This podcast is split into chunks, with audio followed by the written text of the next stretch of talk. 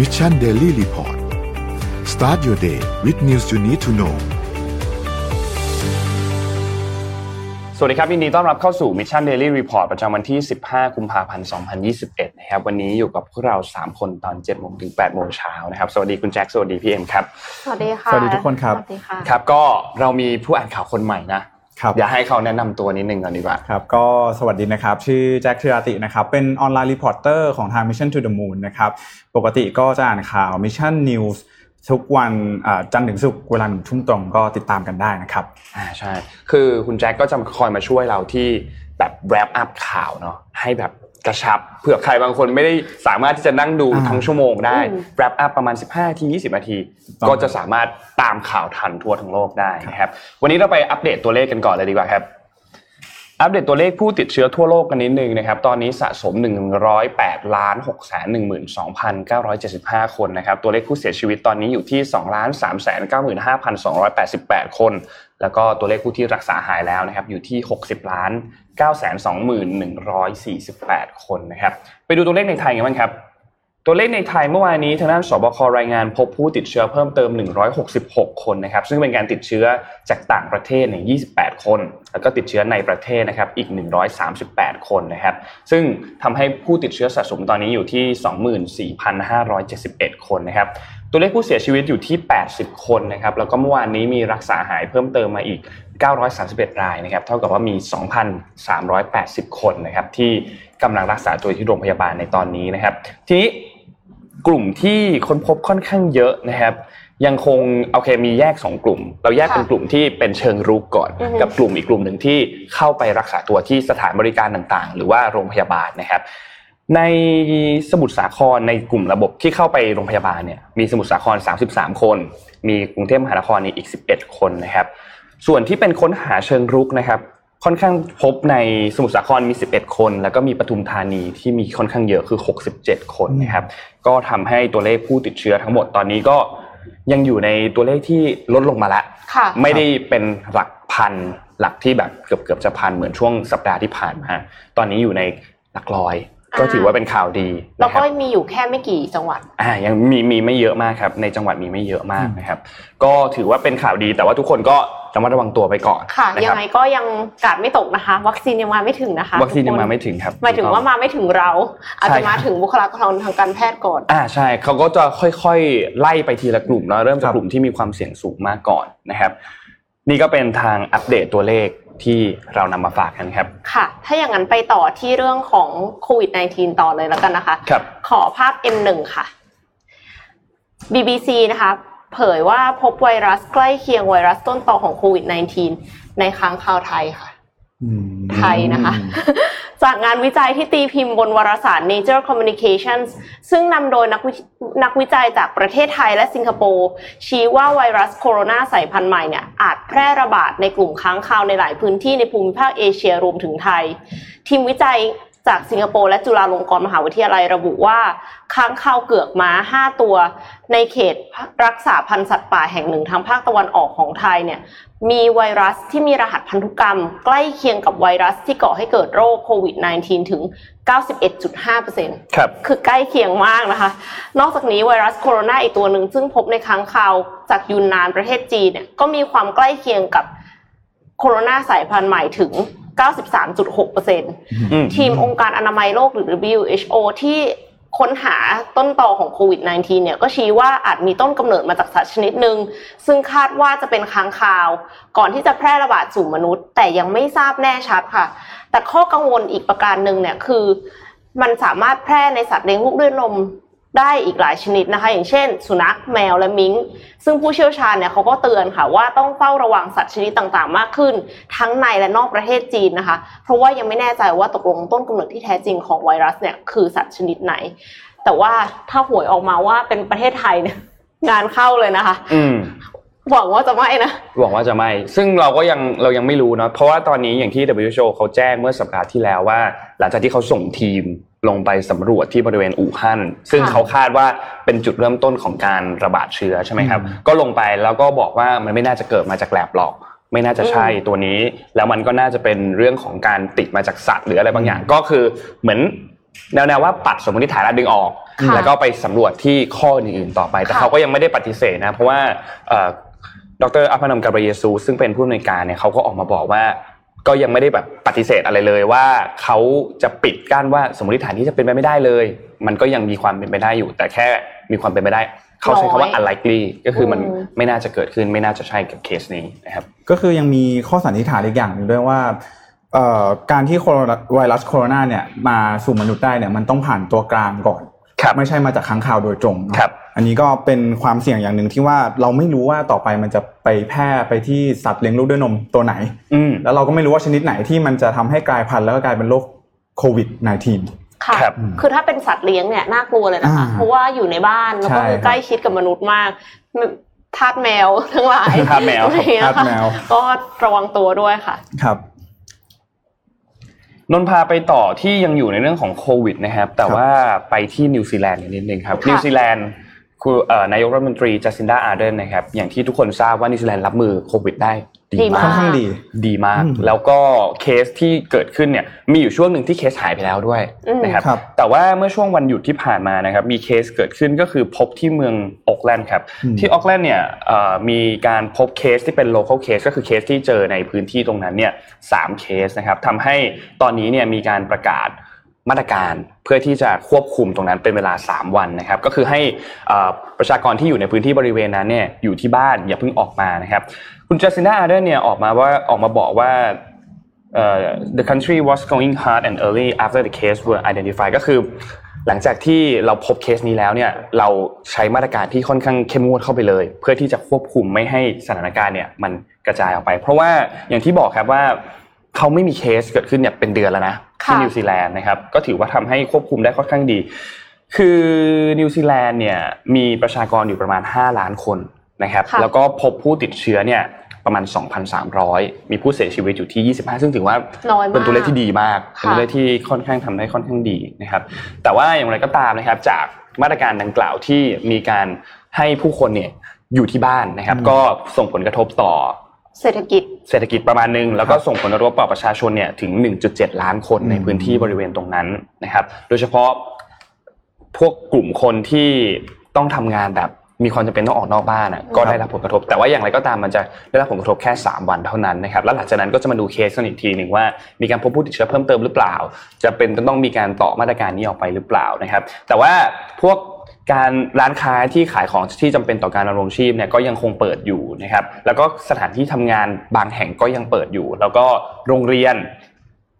แต่ว่าโรงเรียนหรือว่าพวกช็อปที่มันเป็น non essential เนี่ยก็จะปิดนะครับ แล้วก็พวกพื้นที่ที่เป็นพื้นที่สาธารณะของเมือง ก็ปิดเช่นเดียวกันนะครับ ไม่แน่ใจว่า travel bubble ที่มีกับ ที่ออสเตรเลียค่ะอืมไม่รู้ว่ากระทบหรือเปล่า อันนี้ยังไม่เห็นข่าว ยังไม่เห็นข่าว อันนี้เราดูข่าวจากที่ BBC รายงานเนี่ยรู้สึกว่ายังไม่เห็นข้อมูลเกี่ยวกับอันนั้นนะครับ แต่ก็คาดว่าน่าจะมีสิทธิ์กระทบอยู่แล้ว แต่ว่าอาจจะเป็นหลังจากที่สามวันนี้ไปแล้ว แล้วเขาอาจจะมาพิจารณากันอีกทีหนึ่งนะครับค่ะถือถือได้ว่านิวซีแลนด์นี่เป็นประเทศที่เป็นเกาะนะอ่าเพราะฉะนั้นจุดอ่อนของเขาจริงๆก็คือในเรื่องของการเดินทางระหว่างประเทศครับที่อาจจะทำให้เอ่อเกิดการแพร่ระบาดภายในประเทศได้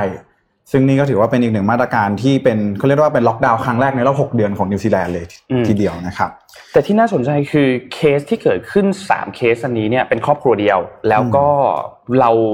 คุณแม่เนี่ยก็คือทำงานเกี่ยวกับเรื่องของบริษัทซักรีด พ่อทำงานเป็นเหมือนเป็นเซลล์เป็นเทรดนะครับ ซึ่งไม่ได้มีประวัติเดินทางออกไปอืมก็เลยน่าสงสัยว่าติดเชื้อมาจากไหนในประเทศอืมนะครับ อันนี้ก็เลยกำลังสอบสวนกันอยู่นะครับ ว่ามันเกิดขึ้นได้ยังไงนะครับ แต่ก็คิดว่าน่าจะสามารถควบคุมได้ไม่ยากมากสำหรับที่นิวซีแลนด์นะครับ ก็เอาใจช่วยนะครับครับค่ะก็สำหรับข่าวต่อมานะครับ ก็อยากจะพาไปดูช่วงเอ่อวันหยุดสุดสัปดาห์ที่มีในเรื่องของการลงทุนเนี่ยขับตัวหนึ่งที่เรียกได้ว่ามีกระแสขับเคลื่อนค่อนข้างร้อนแรง ถึงแม้ว่าโดยปกติแล้วตลาดหุ้นต่างๆเนี่ยจะหยุดในช่วงวันเสาร์อาทิตย์ใช่ไหมครับครับแต่อย่าลืมว่าบิตคอยนะครับ ยังทำการอยู่ตลอดเวลา 24 ชั่วโมงนะครับไม่มีวันหยุดครับ ไม่มีวันหยุดนะครับ แล้วล่าสุดนี้คือบิตคอยเนี่ยพุ่งขึ้นไปแตะอยู่ที่ประมาณ 5 0,000เหรียญสหรัฐต่อ 1 หน่วยบิตคอยน์แล้วนะครับ คืออย่างนี้ครับ วันเมื่อช่วงสุดสัปดาห์ที่ผ่านมาเนี่ยมีข่าวจากทางบูมเบิร์กออกมาว่าเอ่อทาง Morgan Stanley เนี่ยเขามีความสนใจที่จะทุ่มเงินลงทุนในสินทรัพย์ดิจิตอลอย่างเช่นบิตคอยน์เนี่ยครับเป็นจำนวนเงินมากกว่า 1 5 0 0 0 0 ล้านเหรียญสหรัฐอืม คือมูลค่าเนี่ยเยอะมากๆเลยนะครับ แต่เรียกได้ว่าในตอนนี้ปัจจุบันเนี่ยคือกำลังอยู่ในขั้นตอนของการประเมินแล้วก็การพิจารณาอยู่ ซึ่งแน่นอนว่าบิตคอยเนี่ยเป็นสินทรัพย์ที่มี sensitivity ค่อนข้างสูงครับค่อนข้างที่จะอ่อนไหวกับเอ่อกระแสการลงทุนต่างๆ เพราะฉะนั้นแล้วข่าวนี้เนี่ยทำให้บิตคอยนะครับทำนิวไฮอีกครั้งหนึ่งค่ะในเป็นครั้งที่ 2 ในรอบสัปดาห์ หลังจากที่เทสลาถูกซื้อต้องบิตคครับอยน์หลังจากที่เทสลาต อนนั้นเนี่ยมีข่าวว่าจะทุ่มเงินประมาณ 1,500 ล้านเหรียญสหรัฐใช่ครับซึ่งถ้าเทียบกันสัดส่วนนี่เป็นหนึ่งต่อร้อยเลยนะครับอืมโอ้โห ก็คือจริงๆ แล้วทาง Morgan Stanley เนี่ยเขาจะมีหน่วยงานของเขานะครับที่อ่าชื่อว่า Counterpart Global อันนี้จะเป็นหน่วยงานที่เขาจะดูแลเรื่องการลงทุนให้กับบริษัท แล้วก็ถือได้ว่าเป็นหน่วยงานของ Morgan Stanley ที่มีความน่าเชื่อถือทางด้านการลงทุนค่อนข้างสูงครับ อันนี้ก็เลยน่าจะเป็นปัจจัยที่ดันให้บิตคอยน์เนี่ยในช่วงสุดสัปดาห์ที่ผ่านมาทำ new high ไปอีกรอบหนึ่งเรียบร้อย ก็เปิดรับวันจันทร์แล้วก็วันวาเลนไทน์ไปด้วยเลยนะครับใช่ค่ะไอ้เรื่องการเข้าซื้อบิตคอยน์เนี่ยอืมมันน่าสนใจมากนะเพราะว่าหลังจากที่เทสลาประกาศเนาะอีลอนมัสประกาศเข้าไปเนี่ยมันมีคนมาบอกว่าจริง ๆ แล้วที่อีลอนเข้าไปซื้อบิตคอยน์อะที่เทสลาเข้าไปซื้อบิตคอยน์เนี่ยเพราะว่าต้องการที่จะปิดข่าวเกี่ยวกับเรื่องของ production การผลิต รถเทสลาในจีนที่มีปัญหาด้อ๋วยอที่ที่เอาคืนนะนะที่ต้อ่าองเรียใช่กใช่คืนใช่เหมือนมีปัญหาตรงนั้นตั้หลยหมื่คัเพื่อเพื่อเอาเรื่องเนี้ยมาปิดข่าวแทน แต่ว่าอย่างไรก็ตามก็ ก็เป็นไปได้ทั้งนั้นแหละเนาะเราเราจะบอกว่ามันไม่ใช่เลยเนี่ย มันก็พูคืดอได้ต่อไม่เต็มต่ปาอกให้ถ้าสมมติว่ามันเป็นอย่างนั้นจริง แต่ว่าเขาเข้าไปซื้อจริงอะอ่าใช่ ด้วยจำนวนเงินถ้าอย่างนั้นอะที่พอสมควรเหมือนกันประมาณรู้สึกจะเป็นประมาณสิบเปอร์เซ็นต์นะครับอืมที่ที่เข้าไปซื้อก็คือก็คือเป็นตัวเลขที่ไม่น้อยอะเป็นตัวเลขที่ไม่น้อยเลย แต่ว่าถึงอย่างไรก็ตามนะคะ เงินเย็นเท่านั้นนะคะ ที่จะลงในคริปโตเคอเรนครับถูกซีต้องครับคือไม่อยากให้แบบว่าเอาเงินจำนวนมากเนี่ยไปเบสเพราะว่ามันความเสี่ยงมันสูงมากความเสี่ยงสูงมากใช่นงคิดว่าถ้าใครที่อยากจะเข้าไปลงทุนนงอยากให้เป็นกระจายความเสี่ยงเข้าไปมากกว่าอืมคือไม่ได้ลงในบิตคอยร้อยเปอร์เซ็นต์ใช่อาจจะแบ่งเข้าไปห้าเปอร์เซ็นต์สิบเปอร์เซ็นต์แล้วแต่เราลองค่ะศึกษาให้เข้าใจ แล้วก็ลองแบ่งกระจายความเสี่ยงไปในหลาย ๆ สินทรัพย์ เพื่อที่เราจะได้ มีการบริหารความเสี่ยงที่ดีขึ้นเนาะก็ถือว่าเป็นอีกหนึ่งทางเลือกสำหรับเป็นอีนักกหนึ่ลงงทุนทางเลือกด้วยใช่แล้วก็เก็บเป็น private key นะคะ แล้วก็ password ให้ดีด้วยนะครับผมถูกอต้องย่าครับไปอย่าไปต้องหรือหรือขยะนะคะ แต่ช่วงเนี้ยมีข่าวเพียบเลยเนาะบริษัทหรือว่าองค์กรอืมต่างๆ ที่จะเข้าซื้อหรือว่าจะเปลี่ยนจากการถือเงินสดไปถือเป็นบิตคอยแทน หรือเป็นคริปโตเคอเรนซีชนิดอื่นๆแทนด็อกอีไม่มีเหรอะคะด็อกด็อกอีก็มีบ้างมีบ้าง ลูกพี่ดูด็อกด็อกอีตลอดเวลาทวีตตลอดเวลา ไอไอหมารูปหมาชิบะเนี่ยอ๋อทวีตตลอดเวลา เราก็ไม่รู้เหมือนกันเนาะว่า มันมีอะไร ไม่รู้ว่าลูกพี่จะโดน SEC เล่นงานอีกทีเมื่อไหร่นั่นน่ะสิ ใช่ ผมคิดว่ากระแสบิตคอยที่มาในช่วงนี้มันเป็นเพราะว่าหน่วยงานรัฐต่างๆหรือสถาบันการเงินต่างๆได้เริ่มหันมาให้ความสนใจแล้วค่ะครับเกี่ยวกับในเรื่องของบิตคอยหลังจากที่เอ่อมีพิษเศรษฐกิจจากโควิดด้วยอืมทำให้อาจจะเกิดอย่างที่ นนท์บอกว่าอาจจะมีการกระจายความเสี่ยงเกิดขึ้นนี่ก็เป็นอีกหนึ่งทางเลือกหนึ่งที่ค่อนข้างดีในช่วงของเศรษฐกิจขาลงช่วงค่ะครับเอ่อมาดูมาดูพิษโควิด ที่อังกฤษกันบ้างนะคะครับขอภาพ M2 ค่ะ เศรษฐกิจของอังกฤษนะคะสุดตัวหนักที่สุดในรอบกว่า 300 ปีค่ะสามร้อยครับ 300 ปีเลยนะคะอืมคือธนาคารกลางของอังกฤษเปิดเผยว่าตลอดปี 2020 นะคะ GDP ของอังกฤษเนี่ยหดตัวถึง 9.9%ถึงแม้ว่าจะดีกว่าที่คาดการไว้ แต่เป็นการหดตัวรายปีที่รุนแรงที่สุดในรอบกว่า 300 ปี นั่นหมายความว่าการแพร่ระบาดของโควิด -19 เนี่ยทำลายการเติบโตของเศรษฐกิจในช่วง 7 ปีที่ผ่านมาไปทั้งหมด ก็คือเหมือนย้อนอดีตไปเลยอะย้อนไป อยู่ในปี 2013อะค่ะขนาดเศรษฐกิจของอังกฤษอะนะคะ แต่ว่าจริงๆ แล้วแอบคิดว่าจะโทษครับจะโทษโควิด -19 เดี๋ยวก็ไม่ได้ปะเพราะว่าใช่ใช่ใช่เบรกซิตอะมี Brexit ด้คืวยอเบรกซิตเนี่ยน่าจะน่าจะใช่มีผลรุนแรงเหมือนกันนะครัคะบ รัฐมนตรีว่าการกระทรวงการคลังของอังกฤษเนี่ยก็เปิดเผยว่าการล็อกดาวน์เนี่ยจะส่งผลกระทบต่อประชาชนและธุรกิจอีกมากมายนะคะ นอกจากนี้หน่วยงานกำกับนโยบายทางการเงินหรือว่า FCA ก็พบว่าการแพร่ระบาดของโควิด -19 เนี่ยส่งผลให้ประชากรชาวอังกฤษในวัยผู้ใหญ่ มีความเปราะบางทางการเงินกว่า 25% กว่าหนึ่งในสี่เลยนะคะครับเพราะว่ามีหนี้มากเกินไปหรือว่ามีเงินเก็บไม่เพียงพอรองรับสถานการณ์ที่ไม่คาดฝัน เพราะว่าเจอเยอะมากแน่นอนไม่ว่าจะเป็นการลดชั่วโมงการทำงานหรือว่าการเจ็บป่วยนะคะ และยังพบอีกว่าคนในวัยผู้ใหญ่เกือบ 40%มีปัญหาทางการเงินอันเนื่องมาจากการแพร่ระบาดของโควิด -19 เนี่ย โดยคนวัยทำงาน วัยหนุ่มสาว คนผิวสี แล้วก็ผู้ประกอบอาชีพอิสระได้รับผลกระทบหนักที่สุด ก็แน่นอนอยู่แล้วเนาะถ้าสมมติว่าเป็นฟรีแลนซ์ก็คือจะไม่มีสวัสดิการ แล้วก็ความมั่นคงก็จะน้อยกว่าครับอย่างอื่นนะคะเขาเรียกได้ว่าเป็นอีกหนึ่งเขาเรียกว่าเป็นผลกระทบที่มันรวมๆกันระหว่างโควิดกับ Brexit ด้วยที่จริงๆแล้ว Brexit เนี่ยก็เริ่มที่จะมีผลในปีนี้อ่าตาม paper นะครับค่ะแล้วเอ่อเรื่องที่ Brexit เนี่ยกระทบกับทางสหราชอาณาจักรโดยตรงเลยนี่ก็คือเรื่องของ Free Trade การที่ออกจาก single market ของ European ของ EU Union เนี่ยค่ะอื้อหือเรียกได้ว่าส่งผลกระทบต่อการค้าค่อนข้างเยอะนะครับ แล้วก็ยิ่งเป็นในช่วงของเศรษฐกิจโควิด ด้วย อันนี้ก็เป็นอีกตัวเลขหนึ่งเป็นที่เคราะห์ซ้ำกรรมซัดอะใช่คือมันใช่เหมือนกับว่าหลายอย่าง คือถึงแม้ว่า Brexit จะเพิ่มเพิ่งจะมีผลแต่ว่า จริง ๆ แล้วก่อนหน้าเนี้ยพอมีข่าวว่าจะ Brexit จะ Brexit ตั้งแต่ตอนที่มีประชาพิจารณ์แล้วออกคมารับว่าจะ Brexit อะครับความเชื่อมั่นของนักลงทุนต่างชาติ มันก็ลดลงไปเยอะแล้ว แล้วก็มีหลายบริษัทที่ย้ายจากอังกฤษไปอยู่ในประเทศอื่นในสหภาพยุโรปด้วยนะคะใช่อืม เราพาไปที่ข่าวในไทยกันบ้างเนาะค่ะเมื่อวันเสาร์ที่ผ่านมามีเหตุชุมนุมเกิดขึ้นนะครับบริเวณอนุสาวรีย์ประชาธิปไตยนะครับ เดี๋ยวเราจะค่อยๆเล่าไทม์ไลน์ให้ฟัง แล้วก็ภาพที่นนท์ส่งเข้าไปก็คือเปิดไล่ๆไปก็ได้นะครับดราฟตัวภาพเนี่ยที่ที่ที่เรากำลังจะเปิดให้ดูอันนี้เนี่ยส่วนใหญ่จะมาจาก สำนักข่าวต่างประเทศนะครับมีรวมกันหลายหลายที่ก็คือมีค่ะ BBC มีรอยเตอร์มี AP แล้วก็มี The Guardian นะครับครับที่จะมีภาพเก็บเหล่านี้ออกมานะครับ ซึ่งสถานการณ์ที่เกิดขึ้นเล่าให้ฟังแบบนี้ก่อนนะครับ ว่ามันเริ่มต้นจากการที่ผู้ชุมนุมเนี่ยเขานัดกันชุมนุมก่อน ที่บริเวณอนุสาวรีย์ประชาธิปไตยนะครับ แล้วก็มันจะมีภาพหนึ่งที่เป็นภาพอนุสาวรีย์ถูกคลุมด้วยผ้าสีแดงเดี๋ยวเปิดให้ดูนิดนึงครับผ้าสีแดงอันนั้นเนี่ยเป็นการประกาศ เหมือนกับบอกว่าต้องการบอกว่าคือสีแดงนะแสดงให้เห็นแสดงถึงเลือดของคนที่ออกมาต่อสู้เพื่อประชาธิปไตยนะครับ โดยการชุมนุมในรอบนี้เนี่ยมีเขาใช้ชื่อว่านับหนึ่งถึงล้านคืนอำนาจให้ประชาชนนะครับเกิดขึ้นบริเวณหน้าศาลฎีกานะครับ แล้วก็การชุมนุมเนี้ยเริ่มต้นตอนประมาณบ่ายสามเพื่อเรียกร้องให้มีการปล่อยตัวแกนนำแล้วก็ปล่อยตัวผู้ชุมนุมกลุ่มรัษฎรนะครับจำนวน 4 คนที่ก่อนหน้านี้เนี่ยถูก เขาเป็นจำเลยในคดีมาตรา1นึนะครับก็คือมี 4 คนที่เราทุกคนทราบชื่อกันอยู่แล้วนะครับ ทีนี้ผู้ชุมนุมเนี่ยก็มีการเดินขบวนไปจากบริเวณศาลหลักเมืองไปที่ศาลหลักเมืองนะครับ แล้วก็มีการเจรจากับตำรวจนะครับ เพื่อที่จะขอให้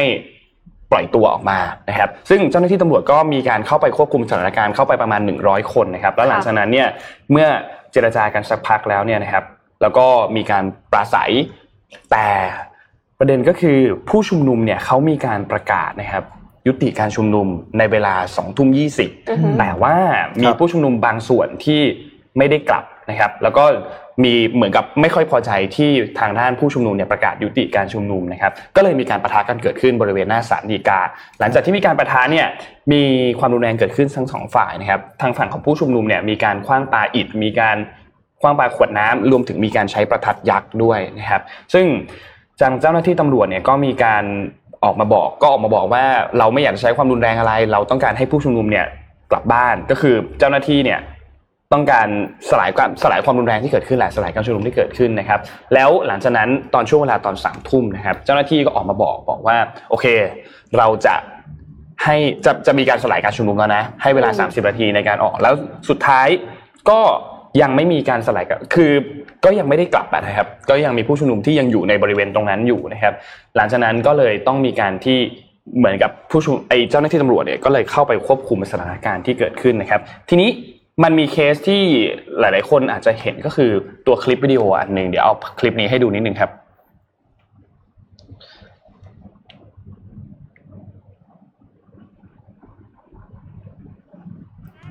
ในคลิปวิดีโออันนี้เราอาจจะเห็นว่ามีการใช้ความรุนแรงเกิดขึ้นจากเจ้าหน้าที่ตำรวจกับ เราไม่ทราบว่าตรงนั้นเป็นกลุ่มผู้ชุมนุมที่ก่อนหน้านี้มีเคสอะไรเกิดขึ้น ถึงโดนจับแล้วมีภาพนี้เกิดขึ้นมานะครับ แต่ว่ามันดูเป็นความรุนแรงที่เราต้องการเหตุผลเนาะว่าครับว่าว่าเรื่องนี้เกิดอะไรขึ้นนะครับค่ะแต่ว่าอย่างไรก็ตามนะครับ สถานการณ์ที่เกิดขึ้นตอนนี้เนี่ยก็ทางด้านพบชนนะครับ ก็ได้ออกมาให้สัมภาษณ์เมื่อวานนี้นะครับ ก็พูดถึงเกี่ยวกับเรื่องของการที่ มีเคสความรุนแรงเกิดขึ้นอันนี้เขาบอกว่าเขาตรวจสอบเรียบร้อยแล้วว่าคือคนในบุคคลในภาพเนี่ยเป็นหนึ่งในผู้ชุมนุม ไม่ได้เป็นแพทย์ ไม่ได้เป็นอืมพยาบาล แต่ก็เราก็รู้สึกว่าก็ยังไม่มีสิทธิ์ที่จะไปทำร้ายร่างกายหรือเปล่า มันยังไม่ไม่ไม่ควรที่จะมีการทำร้ายร่างกายกันเกิดขึ้น เพราะว่าทั้งสองฝ่ายนนท์คิดว่าไม่อยากให้มีความรุนแรงเกิดขึ้นอยู่แล้วเนาะแน่นอนค่ะ เราออกมาเรียกร้องตามสิทธิของแต่ละคน เพื่อที่จะตอบสนองความต้องบอกความต้องการของเราออกไปนะครับเพราะฉะนั้นความรุนแรงที่เกิดขึ้นก็ไม่ควรที่จะเกิดขึ้นนะครับ ทีนี้เจ้าหน้าที่ตำรวจหลังจากที่มีการปะทะกับผู้ชุมนุมแล้วเนี่ยก็แน่นอนว่ากระแสมันก็ออกไปทั่วโซเชียลมีเดียนะครับมีทั้งสองฝ่ายเนี่ยมีการบอกข้อมูลที่มันข้อมูลมันถูกไหลออกไปไม่ตรงกันอะ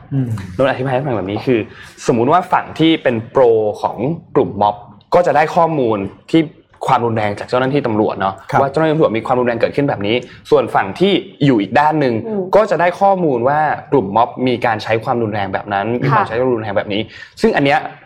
เป็นสิ่งที่น่ากลัวมากของโซเชียลมีเดียเพราะว่ามันคือการป้อนข้อมูลที่คุณอยากเห็นอืตามความเชื่อของคุณอะ่ะมันเหมือนมัน polarize มากขึ้นว่าคุณไปทางขั้วไหน คุณก็จะได้รับข้อมูลจากขั้วและที่สำคัญก็คือ คุณจะรู้สึกว่าอีกฝ่ายอะได้รับข้อมูลที่เป็น fake news โดยอัตโนมัติเลย ไม่รู้ว่าทำไมเหมือนกันนะ แต่ว่าทุกคนจะรู้สึกแบบนั้นโดยอัตโนมัติ ซึ่งเป็นเรื่องที่อันตรายมากนะนนแนะนำเทคนิคอันหนึ่งก็คือ ถ้าสมมติว่าคุณมีญาติ หรือว่ามีครอบครัวที่ความเห็นทางการเมืองไม่ตรงกันกับคุณ ขอยืมโทรศัพท์เข้ามาดู แล้วถ่ายฟีดดูว่าข่าวอีกด้านหนึ่งอะเป็นยังไง แล้วเราก็เอาเอาฟีดของเราเนี่ย ให้เขาดูว่าข่าวของเราอะเป็นแบบไหน มันจะเราจะเห็นเลยครับว่าข้อมูลที่ได้รับจากสองฝ่ายเนี่ยมันมีความแตกต่างกันค่อนข้างมากนะครับ ตอนนี้ก็ทำให้สถานการณ์การเมืองมันค่อนข้างที่จะตึงเครียดเนาะแล้วก็ทางด้านผู้ชุมนุมก็บอกว่าจะให้เวลาเจ้าหน้าที่ตำรวจทั้งหมด 7 วันถ้าหากว่ายังไม่มีการปล่อยตัววันเสาร์วันห้าก็จะมีการนัดการชุมนุมครั้งใหญ่อีกครั้งหนึ่ง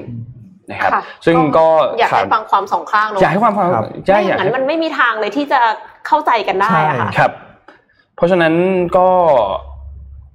พยายามรับข้อมูลให้เยอะแล้วก็มี critical thinking นิดนึงคือว่าข้อมูลที่เราได้รับมามันมีความเป็นไปได้มาก มีความเป็นไปได้น้อยแค่ไหนนะครับ แล้วก็เราอยากให้สถานการณ์มันสงบโดยเร็วเนาะไม่อยากให้เราคือทุกคนไม่อยากให้มันมีความขัดแย้งเกิดขึ้นหรอก แต่ว่าสุดท้ายแล้วเนี่ยเรามาดูกันดีกว่าว่า ตรงกลางของทั้งสองฝ่ายเนี่ย มันสามารถที่จะเป็นแบบไหนได้บ้างนะครับ แต่ว่าศึกที่เราต้องติดตามใกล้ที่สุดตอนนี้คือการอภิปรายไม่ไว้วางใจ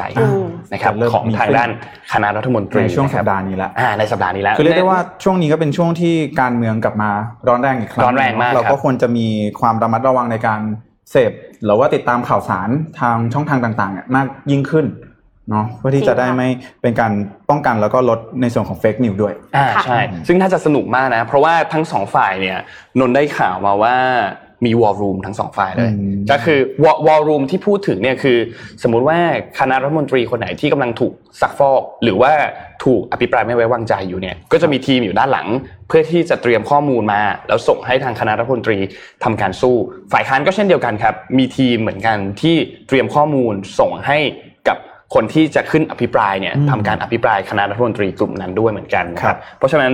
อันเนี้ยน่าจะเป็นจุดที่น่าติดตามมากที่สุดนะครับสำหรับเรื่องของการอภิปรายไม่ไว้วางใจ อย่างไรก็ตามเดี๋ยวเรามาอัปเดตให้ฟังกันอยู่แล้วเนาะว่าจะมีประเด็นอะไรเกิดขึ้นนะครับ ค่ะไปต่อครับ ไปต่อเลยนะคะ ขอไปที่ญี่ปุ่นกันบ้างแล้วกันค่ะ ขอคลิปค่ะ ขอคลิป M สามจุดหนึ่งค่ะ เกิดแผ่นดินไหวนะคะ ที่ฟุกุชิมะค่ะ คุณคุณไหมคะฟุกุชิมะเนี่ยประมาณ 10 ปีที่แล้วนะคะ เกิดเหตุแผ่นดินไหวขั้นรุนแรงนะคะ เกิด after shock หลายครั้งคลิปอันนั้นนะคะถูกแล้วค่ะ อันนี้คือ 7.3แมกนิจูดนะคะ คือฟุกุชิมะไดจิเนี่ยโรงไฟฟ้านิวเคลียร์ที่อยู่ในบริเวณนั้นเนี่ยเคยมีสารกัมมันตรังสีรั่วไหลมาก่อน เมื่อปี 2011 เพราะว่าเกิดเหตุแผ่นดินไหว แล้วก็ after shock หลายครั้งเนี่ยนะคะแล้วก็มีสึนามิด้วย ทีนี้ เกือบจะครบสิบปีแล้วค่ะ เมื่อเที่ยงคืนวันเสาร์ในญี่ปุ่นนะคะ เกิดเหตุแผ่นดินไหว รุนแรงระดับ 7.3 แมกนิจูดเนี่ยนอกชายฝั่งจังหวัดฟุกุชิมะส่งผลให้ผู้ได้รับบาดเจ็บเนี่ย 121 รายนะคะ แล้วก็รถไฟชินกังเซ็นเนี่ยในพื้นที่ตะวันออกเฉียงเหนือของญี่ปุ่นก็ต้องหยุดให้บริการชั่วคราวค่ะยังไม่มีคำเตือนสึนามินะคะ แต่ว่ามีความเสียหายเล็กน้อยในเมืองอิวากิ ซึ่งห่างจากฟุกุชิมะไดอิจิเนี่ย 50 กิโลเมตร ทีนี้ความเสียหายในเมืองอิวากิเนี่ยก็ยังโชคดีที่มีแค่ถนนเกิดรอยแยกนะคะ กระจกหน้าต่างแตกกระจาย เศษอิฐร่วงแต่อาคารเก่า แต่ว่ายังไม่ได้มีอะไรที่น่ากลัวขนาดนั้นก็หวังเป็นอย่างยิ่งค่ะว่าจะไม่มี after shock มากกว่านี้ เพราะว่าถ้ามี after shock กว่านี้อีกเนี่ย ก็ไม่อยากให้ซ้ำรอยอะใช่ไม่อยากให้สำรอยใช่ค่ะจริง ๆ แล้วเอ่อการเกิดแผ่นดินไหวเนี่ยเป็นอีกหนึ่งภัยพิบัติที่ไม่สามารถที่จะคาดเดาได้ล่วงหน้าด้วยนะครับ อันนี้ก็เป็นอีกสิ่งหนึ่งที่เรียกได้ว่าประเทศที่อยู่ใน ring of fire Ring of Fire นี่เรียกได้ว่าเราไม่รู้เลยว่าวันไหนครับเพราะฉะนั้นแล้วการป้องกันหรือว่าการเตรียมความพร้อมเนี่ยค่อนข้างที่จะสำคัญอย่างมากแล้วก็ผมเชื่อว่าประเทศญี่ปุ่นเองเนี่ยเขาก็น่าจะมีปะเอ่อโปรโตคอลต่างๆ ในการเตรียมแล้วก็รับมือกับภัยพิบัติทางด้านเอ่อแผ่นดินไหวอยู่ค่ะครับอืมต้องขอเสริมเมื่อกี้นิดนึงพอดีว่ายังไม่ได้พูดถึงเกี่ยวกับเรื่องของทางด้านเจ้าหน้าที่ตำรวจนะครับอ่าเจ้าหน้าที่ตำรวจครับที่คุณคุณกฤษณะ พัฒนาเจริญเนี่ยนะครับได้มีการคือเขาเป็นสป o อ e แมนเนาะก็คือค่ะเป็นทางด้านโฆษกเป็ขนองโฆษกตำรวจนะครับ ก็ออกมาบอกว่าเมื่อวานนี้เนี่ยมีเจ้าหน้าที่ตำรวจนะครับที่ได้รับบาดเจ็บก็คือมันมีความรุนแรงเกิดขึ้นทั้งสองฝ่ายอย่างที่บอกนะครับ มีเจ้าหน้าที่ตำรวจเนี่ยได้รับบาดเจ็บทั้งหมด 20 นายนะครับ แล้วก็มีคนที่ถูกจับไปเพื่อที่จะไปเหมือนสอบปากคำอะประมาณ 7-8 คนนะครับ แล้วก็ได้รับการปล่อยตัวรู้สึกว่าจะในช่วงวันอาทิตย์ตอนเช้านะครับ ซึ่งความรุนแรงที่เกิดขึ้นอย่างที่บอกว่าโอเคแหละ เรา ข้อมูลทั้งหมดที่เรากำลังบอกอยู่ตอนนี้เนี่ยมันเป็นข้อมูลที่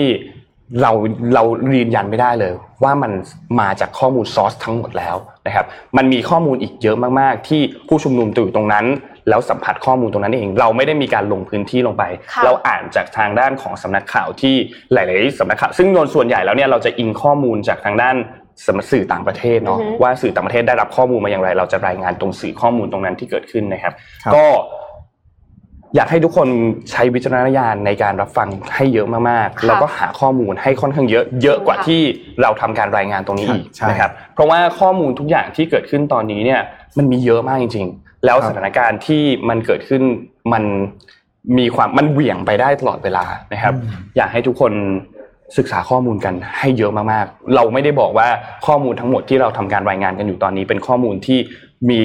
ถูกต้องแล้วก็ครบถ้วนทั้งหมดอยู่แล้วนะครับ อยากให้ทุกคนไปศึกษาข้อมูลกันต่อด้วยหาข้อมูลกันต่อเลยแล้วถ้ามีข้อมูลอันไหนที่มีซอสข้อมูลอะไรที่อยากแชร์ให้เราฟัง และอยากให้เราทำการรายงาน ก็สามารถแชร์มาได้ เราจะได้ทำการอ่านแล้วก็พิจารณาแล้วก็แชร์กันออกไปให้ทุกคนได้รับข้อมูลตรงกันให้ทราบข้อมูลมากที่สุดด้วยนะครับค่ะเอ่อคุณแจ็คมีอะไรสักนิดนึงก่อนเจ็ดโมงครึ่งอ่าค่ะค่ะคันก่อนจะมาเรื่องนี้หนึ่งเอ่อมี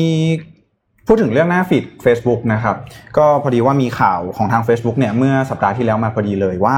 Facebook เองเนี่ยเตรียมที่จะลดการเข้าถึง หรือว่าการที่หน้าฟีดของเราเนี่ยจะโชว์โพสต์ที่เป็นคอนเทนต์เกี่ยวกับการเมืองเนี่ยจะพยายามที่จะลดลงละอันนี้เป็นอยู่ในช่วงของการทดลองอยู่ โดยเมื่อวันพุธที่ผ่านมานะครับทาง Facebook เองเนี่ยก็ได้ออกมา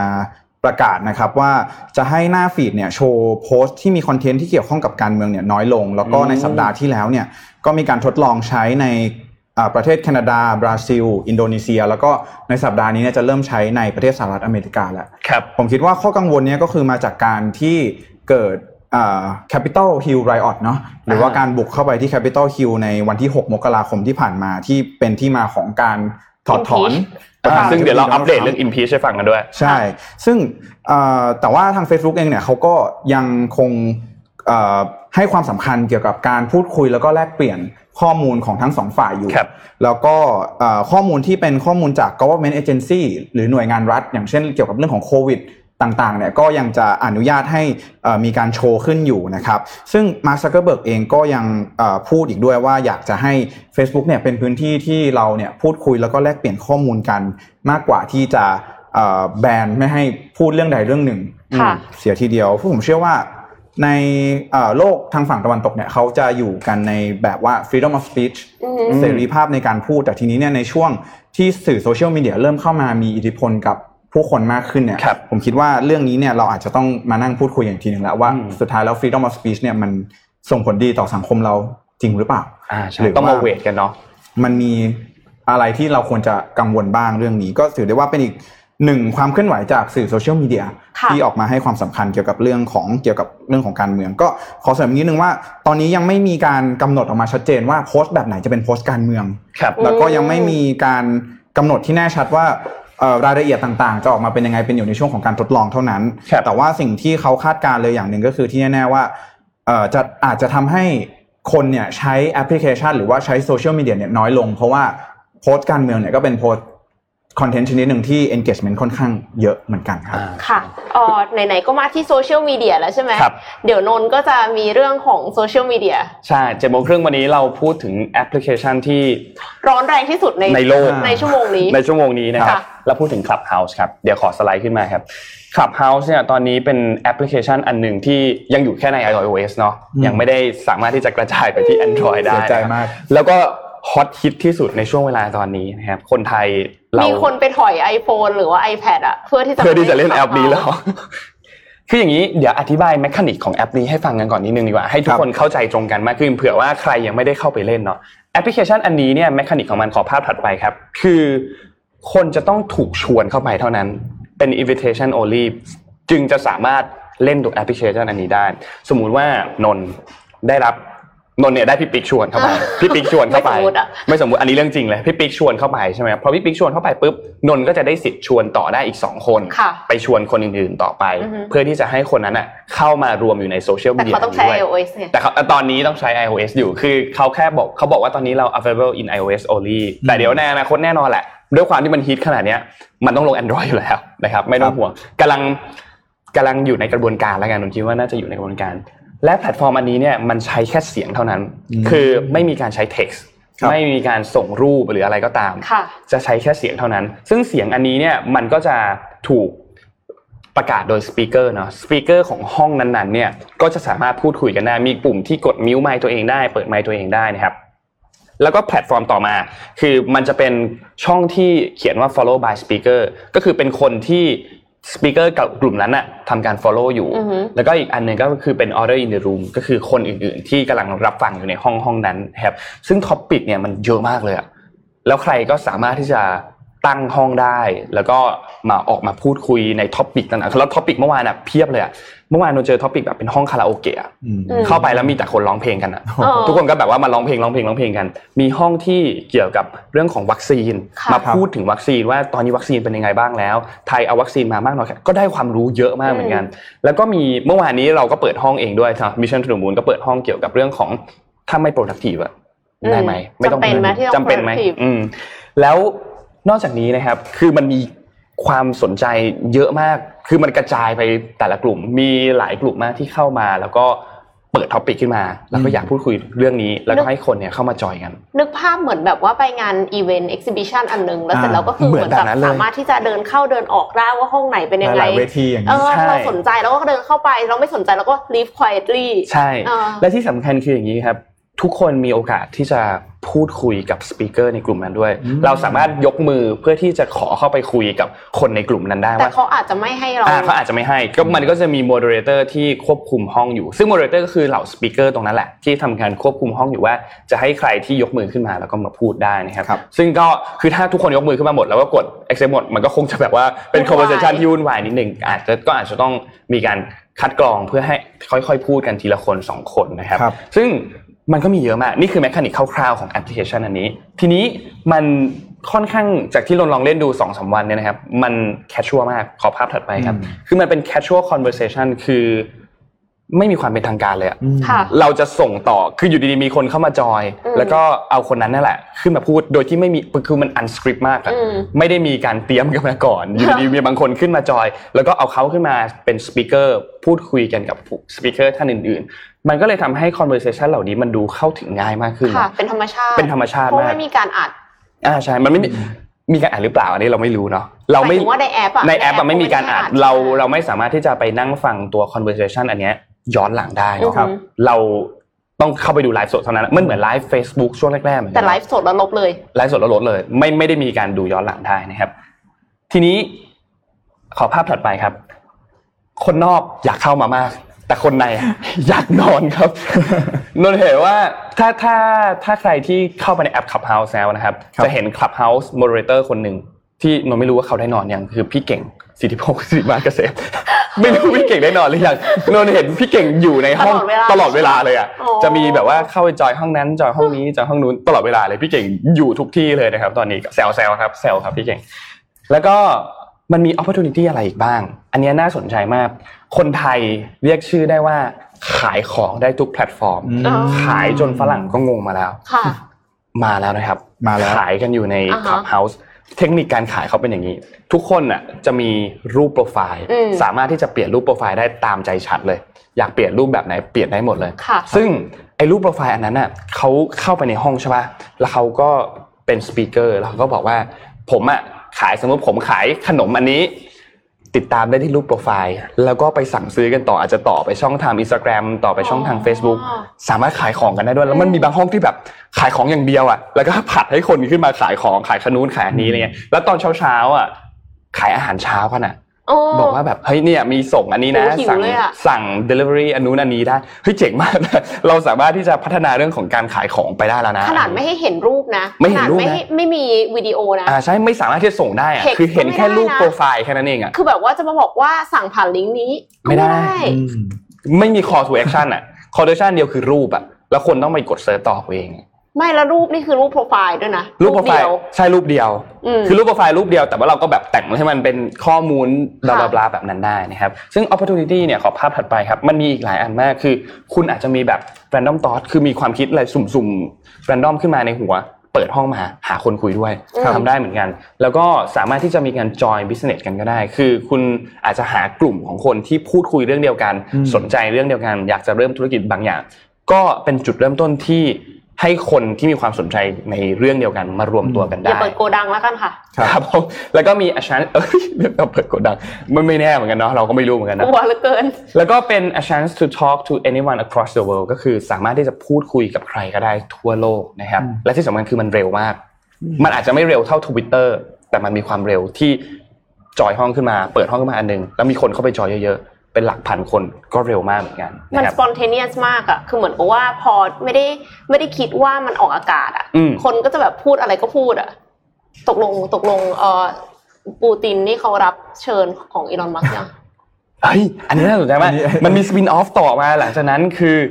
ไออีลอนมัสก์เนี่ยแหละเป็นคนที่ทำให้แอป Clubhouse อะเขามันบูมขึ้นมาประมาณหนึ่งเพราะว่าเขาก็ไปทวีตแล้วก็บอกว่าจะพูด Clubhouse ไปจอยกับคนนู้นจอยกับคนนี้ แล้วเขาก็มีทวีตอันหนึ่งครับนนท์ส่งไม่แน่ใจว่าส่งภาพไปหรือยังเดี๋ยวขอดูนิดนึงเดี๋ยวนะเดี๋ยวนะ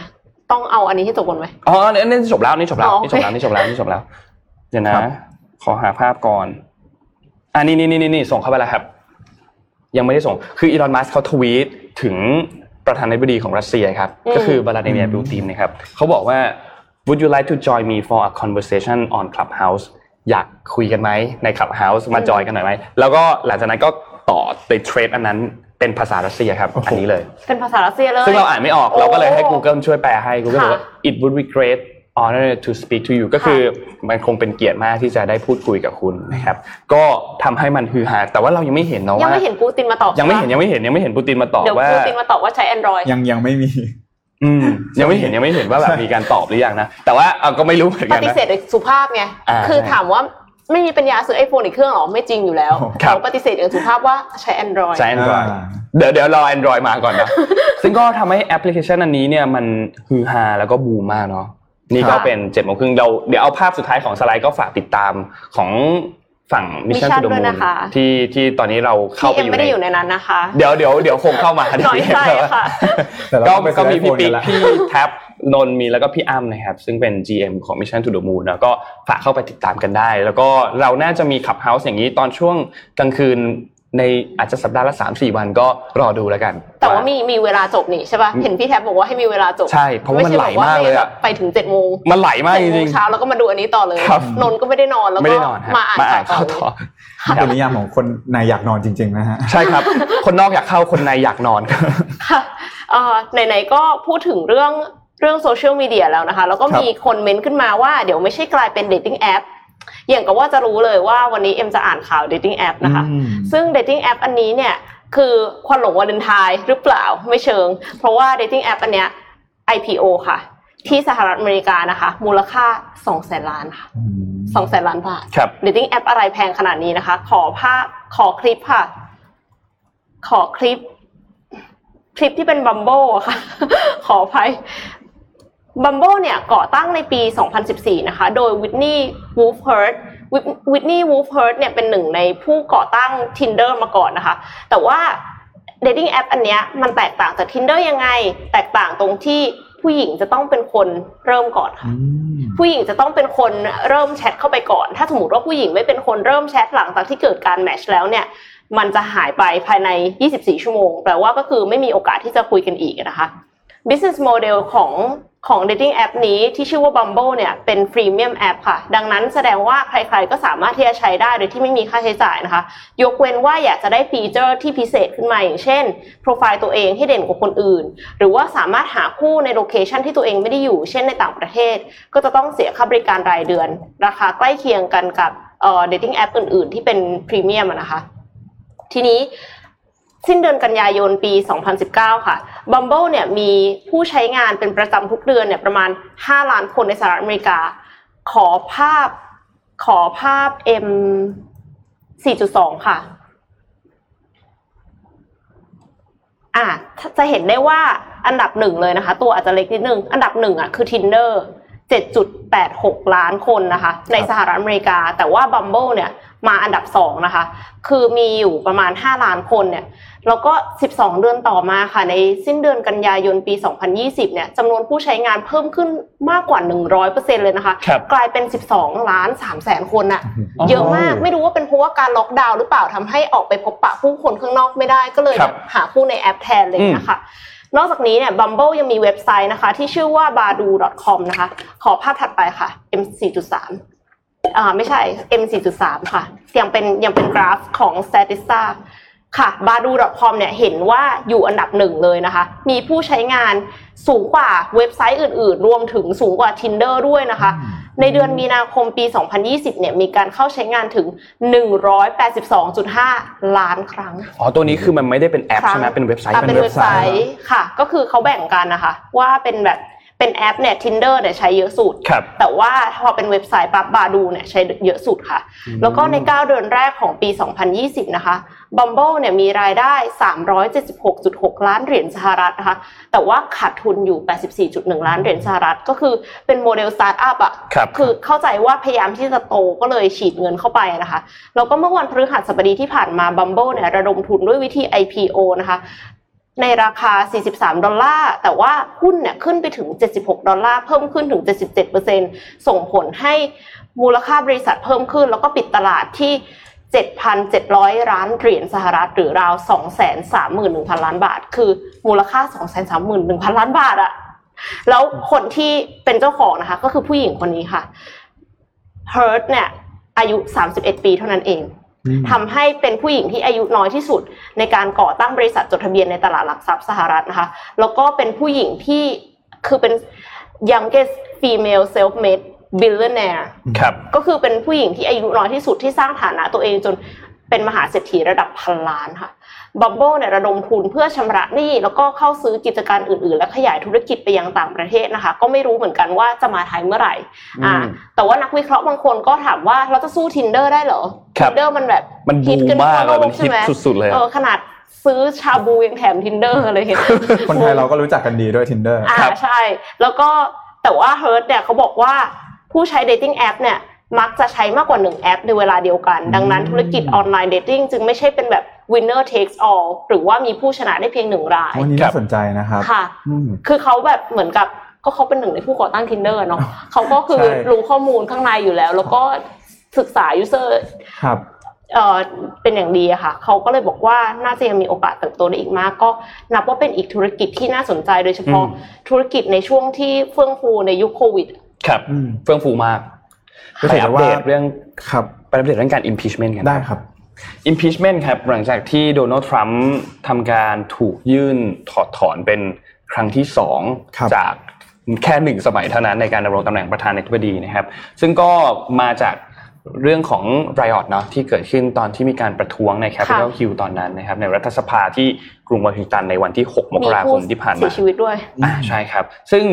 หลังจากนั้นแล้วเนี่ยนะครับเรื่องก็ถูกส่งจาก House ก่อนอือฮึแล้วก็ค่อยมาที่ Senate นะครับก็คือจากสสมาที่สบแล้วก็ทำการพิจารณากันนะครับ โดยเมื่อวานนี้เนี่ยได้มีการโหวตเป็นที่เรียบร้อยแล้วนะครับ ก็คือสุดท้ายแล้วเนี่ยคะแนนเสียงเป็นต่อที่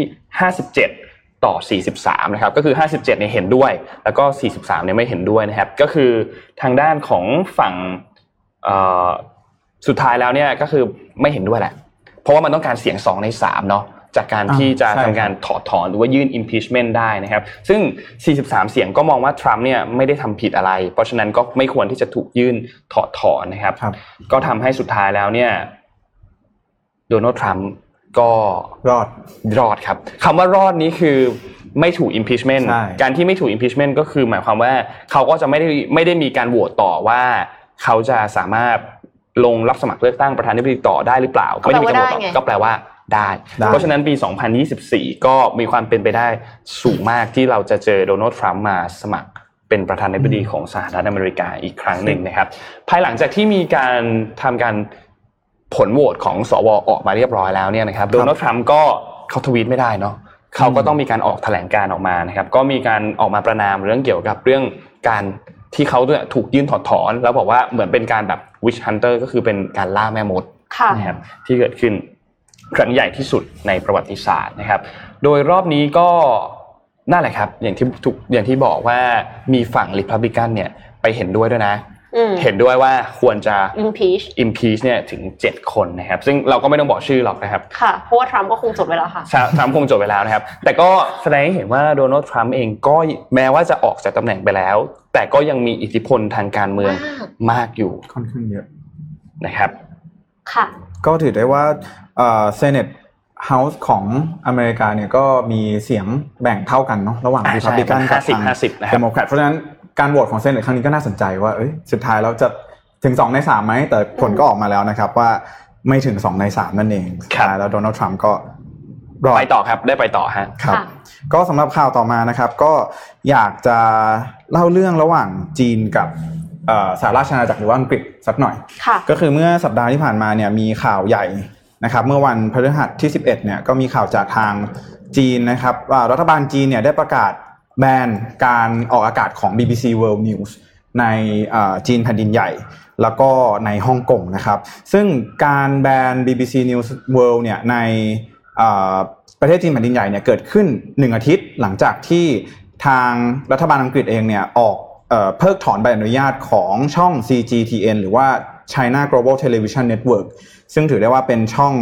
สำนักข่าวที่อยู่ภายใต้การกำกับดูแลของรัฐบาลจีนที่ออกอากาศในอังกฤษเนี่ยว่าไม่อนุญาตให้ออกอากาศต่อและในอังกฤษ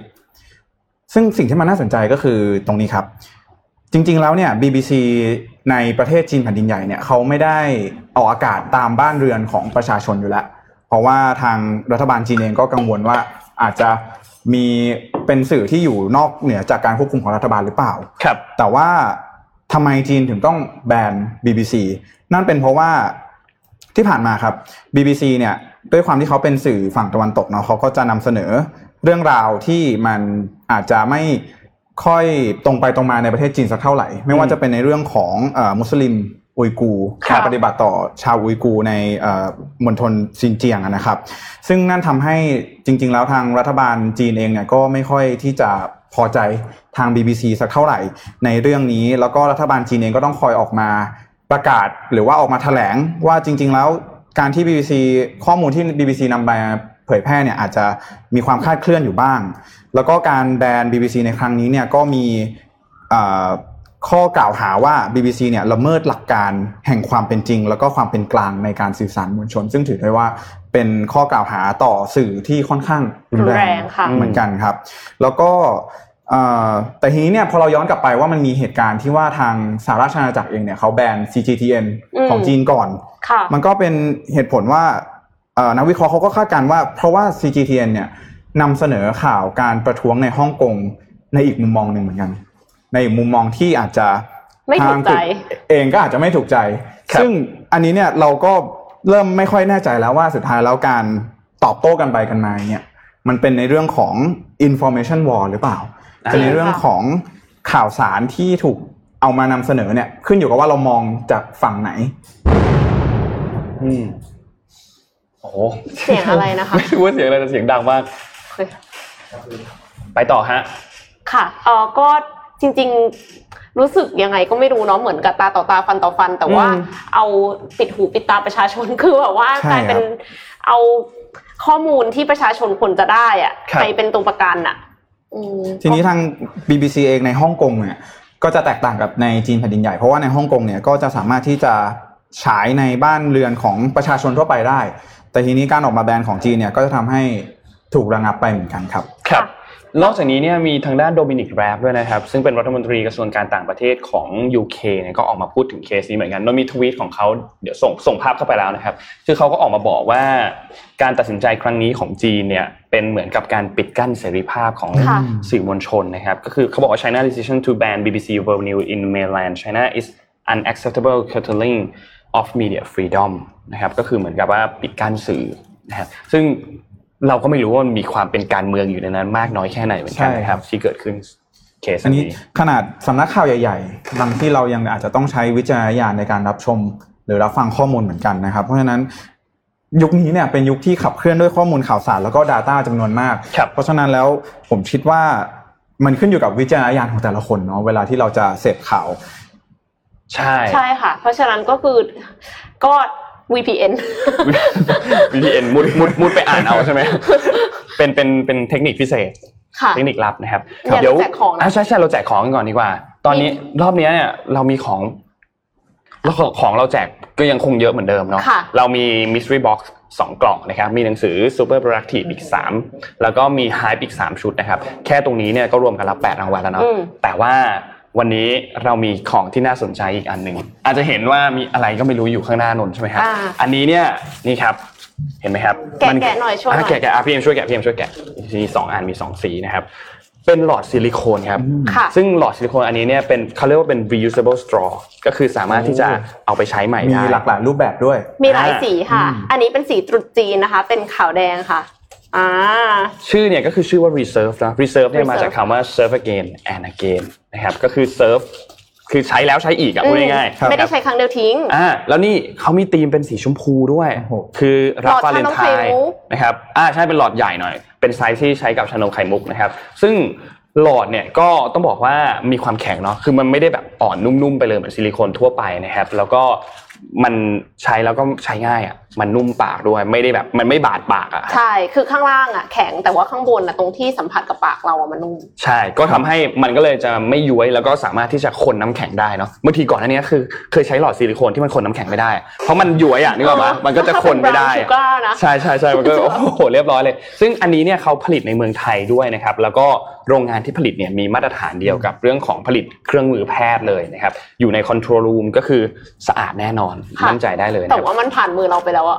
อันนี้ผ่านเวลาไปแล้วอะเออแต่ไปไปล้างก่อนนะอันนี้เดี๋ยวอันนี้อันนี้อันนี้เดี๋ยวเราเก็บไว้เก็บไว้ก่อนแล้วกันสองอันนี้เราเก็บไว้เพื่อที่เราไม่อยากแจกมันเผื่อมันสกปรกได้ได้ได้ได้เก็บไว้เก็บไว้ช่วงโควิดด้วยใช่ แล้วก็เราแจกเราแจกทั้งหมดแปแปดดรางวัลแปดรางวัลก็คือแปดรางวัลเราเราเราแจกเป็นชุดเลยไหมหรือว่าแปดรางวัลดีกว่าเนาะจะได้ให้คนได้หลายๆคนเนาะ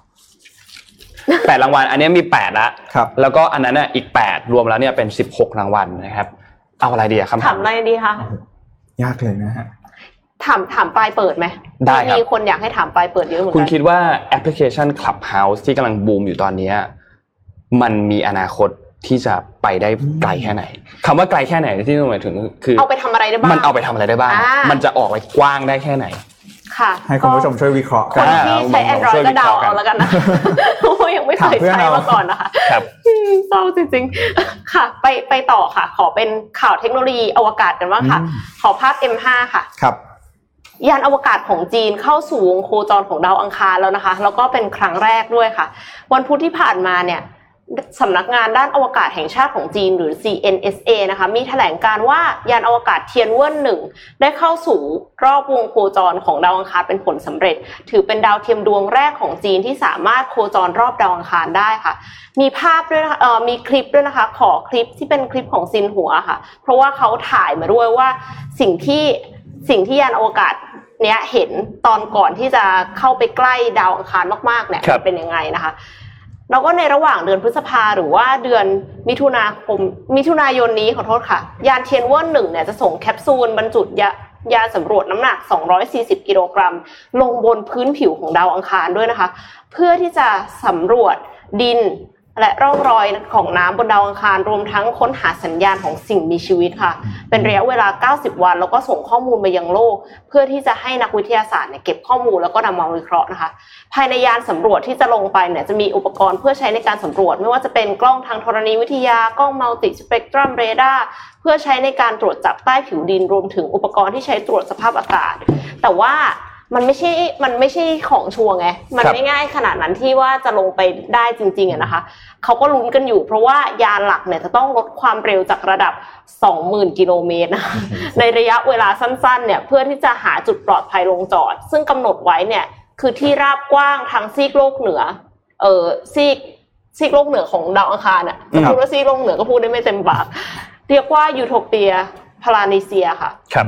พลานิเทียค่ะขอโทษค่ะ นอกจากยานอวกาศเทียนเวิ่นแล้วเนี่ยเมื่อวันอังคารที่ผ่านมานะคะ ก็มียานอวกาศของสหรัฐอาหรับเอมิเรตส์ได้เข้าสู่วงโคจรรอบดาวอังคารเช่นกันค่ะ เพื่อทำการศึกษาชั้นบรรยากาศ แล้วก็สภาพอากาศของดาวอังคารนะคะ แล้วก็ขอคลิป M 5.2 ค่ะ คลิปถัดไปเลยค่ะนาซาก็ไม่น้อยหน้าค่ะจะส่งยานอวกาศที่บรรทุกยานพาหนะสำรวจพื้นผิวและเฮลิคอปเตอร์ขนาดเล็ก ลงไปบนผิว ดาวอังคารในวันศุกร์ที่ 19 กุมภาพันธ์เวลาตีสองคือคือเขาข่าวมันจะบอกว่าวันพฤหัสที่ 18 แต่ว่าถ้าสมมติว่าเป็นบ้านเราอะค่ะ ก็คือเป็นวันศุกร์ที่ 19 ที่บอกเวลาเป๊ะเนี่ยเพราะอะไร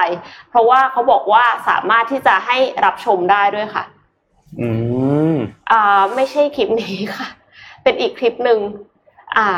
คือเอาเป็นว่ารับชมได้ที่ space.com นะคะ หรือว่า Facebook Event ชื่อว่า Countdown to Mars อืม Landing Perseverance Rover Virtual NASA Social เดี๋ยวเดี๋ยวจะส่งจะส่งลิงก์เข้าไปนะคะครับเผื่อว่าใครอยากจะเข้าไปดูก็คือมันเป็นอีเวนต์ใน Facebook ที่สามารถที่จะแบบกด going แล้วมันก็จะ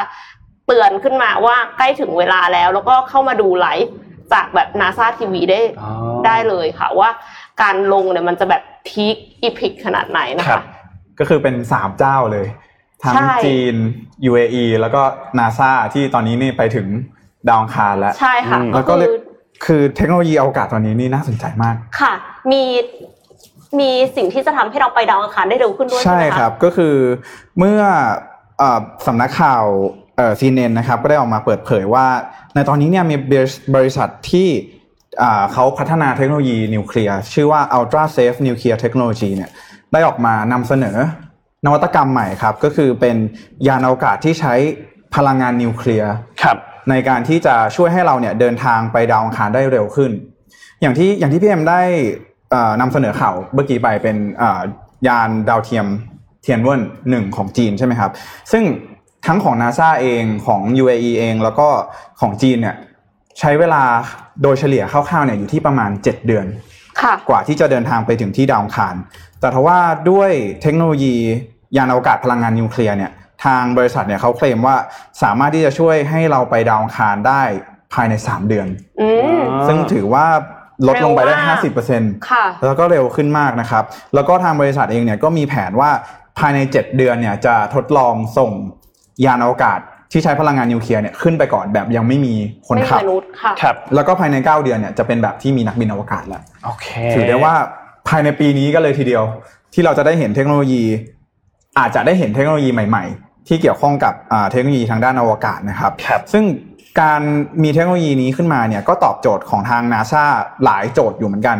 โจทย์แรกก็คือว่าหนึ่งเลยคือนาซาเนี่ยเขาต้องการที่จะลดเวลาที่นักบินอวกาศเนี่ยต้องอยู่ใน outer space หรือว่าพูดง่ายๆคืออยู่ในอวกาศอะให้มันค่ะน้อยลง เพราะว่า บนอวกาศเนี่ยเขาจะมีสิ่งที่เรียกว่า space radiation หรือว่าเป็นอืมรังรังสีสีอวกาศ ซึ่งจากการวิจัยแล้วเนี่ยก็ส่งผลต่อเอ่อสุขภาพร่างกายของนักบินอวกาศด้วยเหมือนกัน ครับ ซึ่งถ้าหากว่าลดลงไปได้ถึง 50%เนี่ย โอ้โหก็ถือได้ว่าความเสี่ยงเนี่ยลดลงไป 50%เลย จริงค่ะ นะครับ และอีก และอีกอย่างหนึ่งเนี่ยก็คือเขาเรียกว่า ถ้าเกิดว่าเราไปดาวอังคารเนี่ยได้เร็วขึ้น แล้วก็ประหยัดเชื้อเพลิงมากขึ้นเนี่ย มันอาจจะเปิดประตูสู่สิ่งที่เขาเรียกว่า deep space exploration หรือว่าการที่เราจะไปให้มันไกลกว่าดาวอังอืคารมนะครับไปดาวพฤหัสไปสุดดาวพลูโตเลยก็ได้เหมือน mission to Pluto โอเคอย่างเงี้ยครับ คือขายเรียกได้ว่ามันเป็นของด้วยนะคะมันเป็นโอกาสที่ทางนาซาเองเขาก็ออกมาเห็นว่าอุ๊ยถ้าเกิดว่ามันทำได้จริงแล้วก็มีความปลอดภัยเนี่ย มันก็เป็นอะไรที่มันน่าลงทุนนะครับ แต่ทีนี้อย่างที่เราน่าจะคุ้นเคยกันดีว่าเวลาเราได้ยินถึงคำว่า นิวเคลียร์เนี่ยอุ๊ยมันกลัดูวไว้ก่อนเลยค่ะมันดูน่ากลัวนะมันดูมีการแผ่รังสีอะไรที่เราไม่รู้ว่ามันจะส่งผลต่อร่างกายของเรายังไงหรือเปล่า ทางบริษัทเองเขาก็ออกมาบอกว่า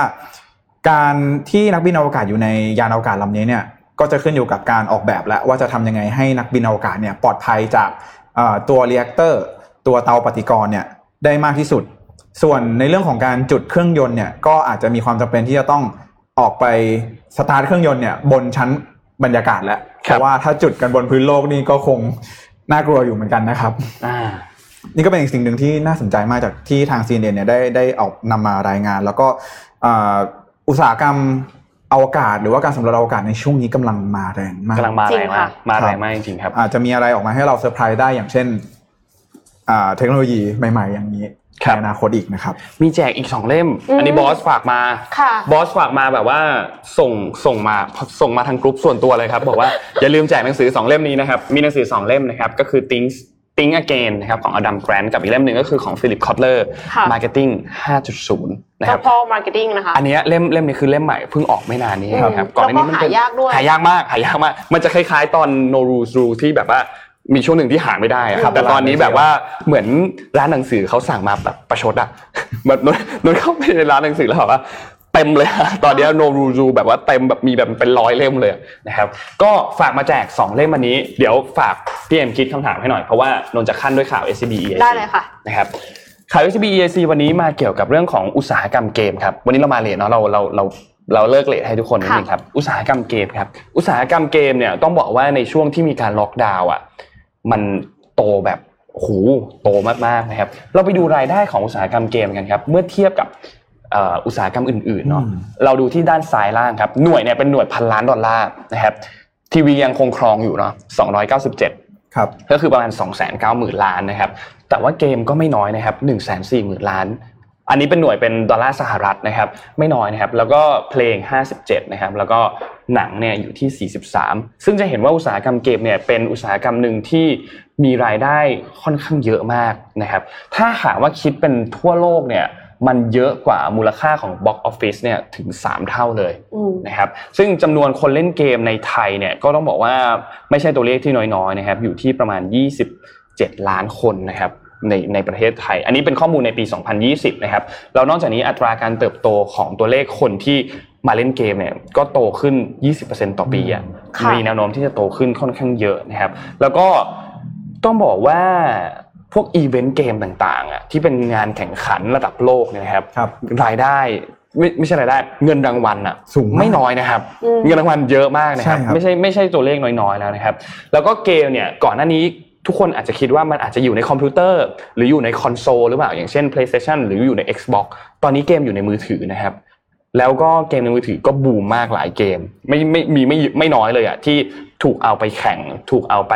เผยแพร่ในหลาย ๆ พื้นที่นะครับ แล้วก็เกมในสมาร์ทโฟนเนี่ยต้องบอกว่ามันเข้าถึงง่ายเนาะคนเนี่ยสามารถเข้าไปเล่นง่ายง่ายมากขึ้น แล้วตอนนี้เทคโนโลยีต่างๆ ไม่ว่าจะเป็นพวก VR AR เนี่ยก็ถูกนำมาใช้กับอุตสาหกรรมเกม เยอะมากขึ้นด้วยทำให้มันมีการสร้างประสบการณ์ใหม่ๆในการเล่นเกม มันจะไม่ใช่แค่คุณมองจอแล้ว แต่คุณใส่แว่นไปปุ๊บอาจจะเหมือนเข้าไปในโลกเสมือนนั้นเลย Ready Player One เออกำลังจะพูดถึงเลยว่ามันเหมือน Ready Player One นะครับ ซึ่งมันก็ทำให้เกมเหล่านี้เนี่ยมันมีการโตมากขึ้น และขอภาพถัดไปครับ เกมอันนี้มันเป็นเหมือนแพลตฟอร์มอันหนึงที่มันเปิด 24 ชั่วโมง มันไม่มีเวลาปิดนะครับอาจจะมีปิดซ่อมแซมบำรุงเซิร์ฟเวอร์บ้างอืมแต่ว่ามันเปิด 24 ชั่วโมง แล้วการกลไกที่สำคัญของแพลตฟอร์มอันนี้ก็คือการที่เพื่อนชวนเพื่อนมาเล่น ชวนเพื่อนต่อไปเรื่อยๆมันเป็นกลไกที่ทำให้ผู้บริโภคเข้ามา consume ตัวเกมเนี่ยกันเยอะมากยิ่งขึ้นนะครับ โดยเฉพาะอย่างยิ่งในช่วงการระบาดของโควิด -19 เนี่ยเกมเนี่ยได้รับความนิยมเยอะขึ้นมากๆ เพราะมันออกไปไหนไม่ได้ไงออกไปเจอเพื่อนไม่ได้ เจอกันในไหนเดียเจอกันในเกมแล้วกันอืมครับก็ยังเข้าไปเจอกันได้นะครับ พวกเอ่อคอนเทนต์ที่อยู่บน YouTube หรือว่าคอนเทนต์ที่อยู่บน Twitch Twitch เนี่ยเป็นแพลตฟอร์มที่เขาสร้างมาชัดเจนเลยคือ ให้คนเล่นเกมอืมเข้าไปอยู่ในแพลตฟอร์มนั้นเหมือนอืม YouTube แต่ว่าเป็นทางด้านเกมมากกว่านะครับ แล้วก็พวกวิดีโอต่างๆ ก็มีเยอะมาก พวกวิดีโอแข่งเกม วิดีโอสอนเล่นเกมสตรีมมิ่งเล่นเกมให้ดู ก็มีค่อนข้างเยอะมาก แล้วนอกจากนี้ผู้เล่นหน้าใหม่เองก็เข้าไป ก็เริ่มต้นจากการดูสตรีมมิ่งก่อน แล้วก็ค่อยเข้าไปเล่นเอง ก็มีจำนวนตรงนี้ค่อนข้างเยอะเหมือนกันนะครับทำให้อุตสาหกรรมเกมตอนนี้มันบูมมากจริงค่ะแล้วก็เป็นอุตสาหกรรมที่ถ้าหากว่าเรานักโฆษณาทั้งหลายที่เป็น advertiser ทั้งหลายขอภาพอ่าภาพนี้ถูกต้องครับ ห้ามมองข้ามเด็ดขาดเลยจริงเพราะว่าค่ะการเข้าไปโฆษณาในเกมเนี่ยอย่างเราเห็นก่อนหน้านี้มี Blackpink เนาะอืมที่เข้าไปใน PUBG ใช่ไหมค่ะแล้วก็มีมีการเข้าไปแบบเหมือนกับ มีการเข้าไปหา Exclusive เสียงด้วยจริง ๆ แล้วอะก่อนหน้าเออเนี้ยใช่ใช่ใช่สร้างแคมเปญสร้างโจแคมเปญไบดก็ต่างมีๆสร้างอยู่ใน engagement สร้าง interaction Animal ต่าง Crossing ๆอ่าใช่อยู่ครัในบ Animal Crossing เนาะมันก็ทำให้มีเคยมีม็อบที่ฮ่องกงอะเข้าไปใน Animal Crossing ด้วยซ้ำอะอืมที่มีมีช่วงหนึ่งตอนที่ม็อบที่ฮ่องกงตอนนั้นนะครับทำให้มันเป็นการตลาดแบบออนไลน์ to ออฟไลน์เนาะค่ะแล้วคนก็เริ่มที่จะให้ความสนใจตรงนี้มากขึ้น เพราะฉะนั้น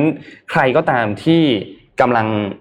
ดูช่องทางว่าจะเข้าไปโฆษณาตรงไหนเนี่ยเกมก็เป็นอีกหนึ่งช่องทางหนึ่งนะครับ ที่สามารถที่จะทำโฆษณาผ่านตัวเกม หรือทำโฆษณาผ่านทางพวกเกมเมอร์ต่างๆ ที่เขาไลฟ์สตรีมมิ่งออกไปก็ทำได้เหมือนกัน หรือว่าจะไปเป็นสปอนเซอร์งานแข่งขัน e-sport ก็ทำได้เหมือนกันตอนนี้เนี่ยมันค่อนข้างที่จะอยู่ในช่วงขาขึ้นมากสำหรับเรื่องเกมนะครับ นี่ก็เป็นข้อมูลจาก SCB EIC เนาะค่ะที่เขานำมาฝากเราเป็นข้อมูลที่น่าสนใจมากนะอันนี้ ไหนๆก็พูดถึงเรื่องเกมแล้วเพราะฉะนั้นคำถามเราก็จะเกี่ยวกับครับ เรื่องเกมซะหน่อยนะคะบายครับ อะ think again ใช่ไหมคะ กับกับ marketing 5.0 เพราะฉะนั้นเนี่ยเราจะถามเกี่ยวกับเรื่อง marketing อ่า ให้บอกมาว่าเกมที่คุณเล่นนะคะ เกมไหนก็ได้เลือกมาสักเกมหนึ่งนะคะ อืม แล้วก็คิดว่าควรจะโฆษณาอะไรลงไปในเกมนั้นบ้าง อันนี้ชอบชอบชอบชอบ ควรจะโฆษณาอะไรลงไปในเกมนั้นๆเนาะอืมบอกชื่อเกมบบออกกชื่ชื่ออเกมบอกชื่อเกมนิดนึงแล้วก็บอกด้วยว่าอะไรที่คุณคิดว่าจะสามารถทำ marketing ในเกมนั้นได้อ่าเหมาะกับหนังสือพอดี เหมาะกับหนังสือพอดีสุดยอดโอ้โหคิดได้ไงอะสุดยอดเลยพี่เอมแจกสองเล่มนะครับครับ ก็คนสุ่มแจกวันนี้แน่นอนเป็นดราฟเหมือนเดิมคนละเล่มนะคนละเล่มนะคนละเล่มนะอ่าคนละเล่มคนละเล่ม โอเคค่ะ วันนี้ตอนนี้ก็8โมง12แล้วเราส่งทุกคนไปทำงานดีไหมคะอ่าของรูปได้ไหมแล้วอันเนี้ยปกติแล้วเราจะให้เล่นเฉพาะคนที่ตอนไลฟ์อยู่เนาะอันนี้เราเปิดให้คอมเมนต์ถึงช่วงเย็นนะดีไหมอืมได้อาจจะถึงได้เพราะหว่ากมันโมงยากเย็นแล้วกันใช่ไหมเพราะมันยากนิดนึงเพราะมันยากนิดนึงถึงช่วงหกโมงเย็นค่ะคนที่ไปมา research ฟังย้อนหลังก่อนได้ค่ะอยู่ในแพลตฟอร์มไหนก็ตาม สามารถมาร่วมสนุกรับหนังสือสองเล่มนี้กับแต่เราต้อได้งคอมเมนต์ใน Facebook นะคอมเมนต์ใน Facebook มาคอมเมนต์ในไลฟ์ Facebook นั่นแหละมาคอมเมนต์อยู่ในนั้น เราจะได้สามารถที่จะติดต่อกลับไปได้ แต่ว่าเราจะไม่ปิดกั้นนะกันว่าต้องอยู่ในช่วงเวลาตอนไลฟ์เท่านั้นค่ะได้ถึงหกโมเพงราะว่าเราย็นเลย8โมงมาแล้วใช่เพค่ะราะเราเลย8โมงมาแล้ว เดี๋ยวยังไงให้ดราฟสุ่มแจกผู้โชคดีนะครับ วันนี้คิดว่าน่าจะครบถ้วนแล้วนะครับ ก็ขอขอบคุณสปอนเซอร์นะครับทางด้าน All New Isuzu MU-X นะครับเหนือทุกความเชื่อเหนือทุกความสำเร็จนะครับ แล้วก็ Nescafe Americano House Blend นะครับเป็นสัมผัสสุนทรีย์จากกาแฟชั้นดี เพื่อยกระดับประสบการณ์การดื่มกาแฟนะครับแล้วก็แน่นอนครับ SCB นะครับที่อยู่กับเรามาเป็นเวลานานแล้วก็ขอบคุณข้อมูลดีๆจาก SCB EIC ด้วยนะค่ะแล้วก็แน่นอนสุดท้ายก็คือคุณผู้ชมทุกท่านที่ติดตามเรานะครับก็ขอบคุณมากๆนะครับก็ขอให้ติดตามตอนต่อไปเนาะถ้าอยากให้เราปรับปรุงเรื่องอะไรหรืว่าเสนอแนะได้เลยเสนอแนะได้เลย เพราะเราก็รู้สึกว่าเราก็จัดข่าวมาสักพักหนึ่งเนาะ แล้วเราก็อยากได้ว่าอยากรู้ว่าทุกคนเนี่ยมีความต้องการแบบไหน อยากเห็นข่าวแบบไหนมากขึ้น อยากเห็นข่าวแบบไหน ในช่องทางที่มันกว้างขวางมากขึ้นเนาะเราจะได้นำเรื่องนั้นมานำเสนอให้กับทุกคน เพราะว่าข้อมูลเหล่านี้แหละ ที่จะทำให้พวกเราสามารถที่จะทันโลกทันเหตุการณ์ก่อนหน้านี้ที่มีการเอ่อส่ง suggestion มาเราอ่านนะคะเราใช่อ่าครันบทุกคอมเมนต์ค่ะ เพราะฉะนั้นก็ขอคอมเมนต์เข้ามากันอีกเยอะ ๆ ได้เลยนะคะเอ่อไม่ว่าจะเป็นให้กำลังใจทีมงานหรือว่าติชมก็ได้ค่ะ ได้หมดเลยครับ เราก็จะเอาคำวิจารณ์คำเหล่านั้นเนี่ยมาพัฒนาให้รายการของเราเนี่ยมันไปข้างหน้ามันดีขึ้นนะครับครับ วันนี้ก็ขอบคุณทุกคนมาก ๆ ที่ติดตามนะครับ แล้วพบกันใหม่อีกครั้งหนึ่งในวันพรุ่งนี้ครับ สวัสดีครับ สวัสดีค่ะ สวัสดีครับ Mission Daily Report